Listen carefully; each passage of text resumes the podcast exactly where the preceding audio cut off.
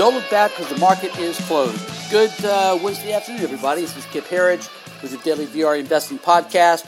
Tell you in just a couple of minutes what happened in the markets today. We're also going to tell you what's going to happen going forward, applying the VRA investing system using as our guide.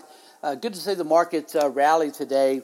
We've had four straight days where the market had uh, fallen pretty sharply into the close. Did not happen today. Market held most of its gains.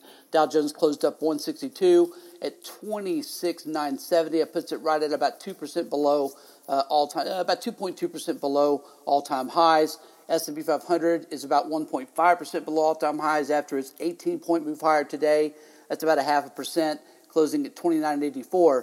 But we, what we want to see, very good to see this, NASDAQ closed up just over a percent today, uh, up 83 points. Russell 2000 up about the same percent, up just over a percent as well.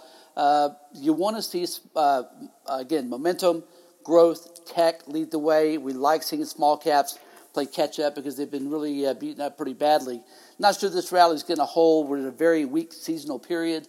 A lot of reasons to be concerned between now and and uh, and uh, third quarter uh, earnings reports coming out.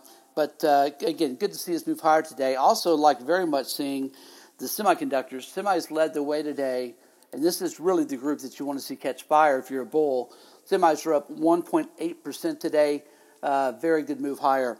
The, uh, some of the drama of the last few days has been built around this impeachment nonsense. And, you know, if you've been paying attention, I know a lot of you just after Russia, Russia, Russia hoax, you know, you're, you're over it, you know, especially if it's brought up by Democrats that are just apparently do not care about their credibility anymore.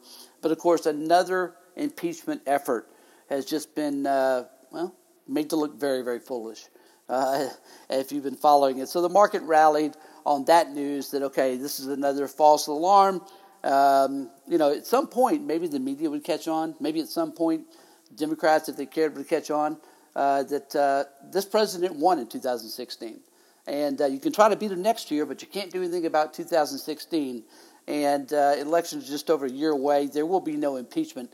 That's not a reason to be bearish. It's not a reason to be concerned any longer. You can put that out of your mind. That's what we're, we're doing here uh, at the VRA. Allows us to focus on what's happening right in front of us instead of the uh, ridiculousness that's happening in Washington, D.C.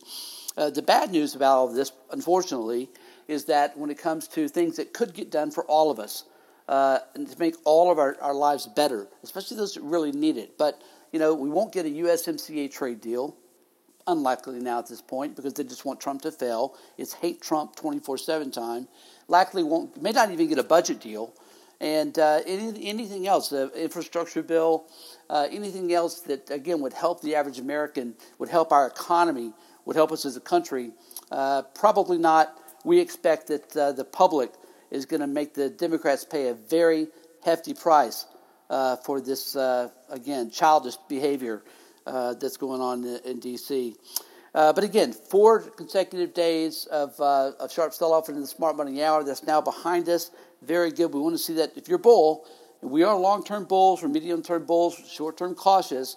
You want to see this market start to act better internally. We saw it today. Internals were very good today. Started off weak and then gathered strength throughout the day. We saw two to one uh, positives in advanced decline and up down volume with slight positives in uh, 52 week highs to lows. So, uh, really, it's a, it was a positive day for the internals. Sector watch, 8 of 11 sectors closed higher on the day, led by technology up 1.24% and communications up 1%. Uh, on the downside, healthcare down about a half a percent. Uh, oil today was down 75 cents a barrel at 56.54. Gold was down $26. I think that's 26, 28 maybe, 20, late 20s uh, at 1511. Interest rates really spiked today quite a bit.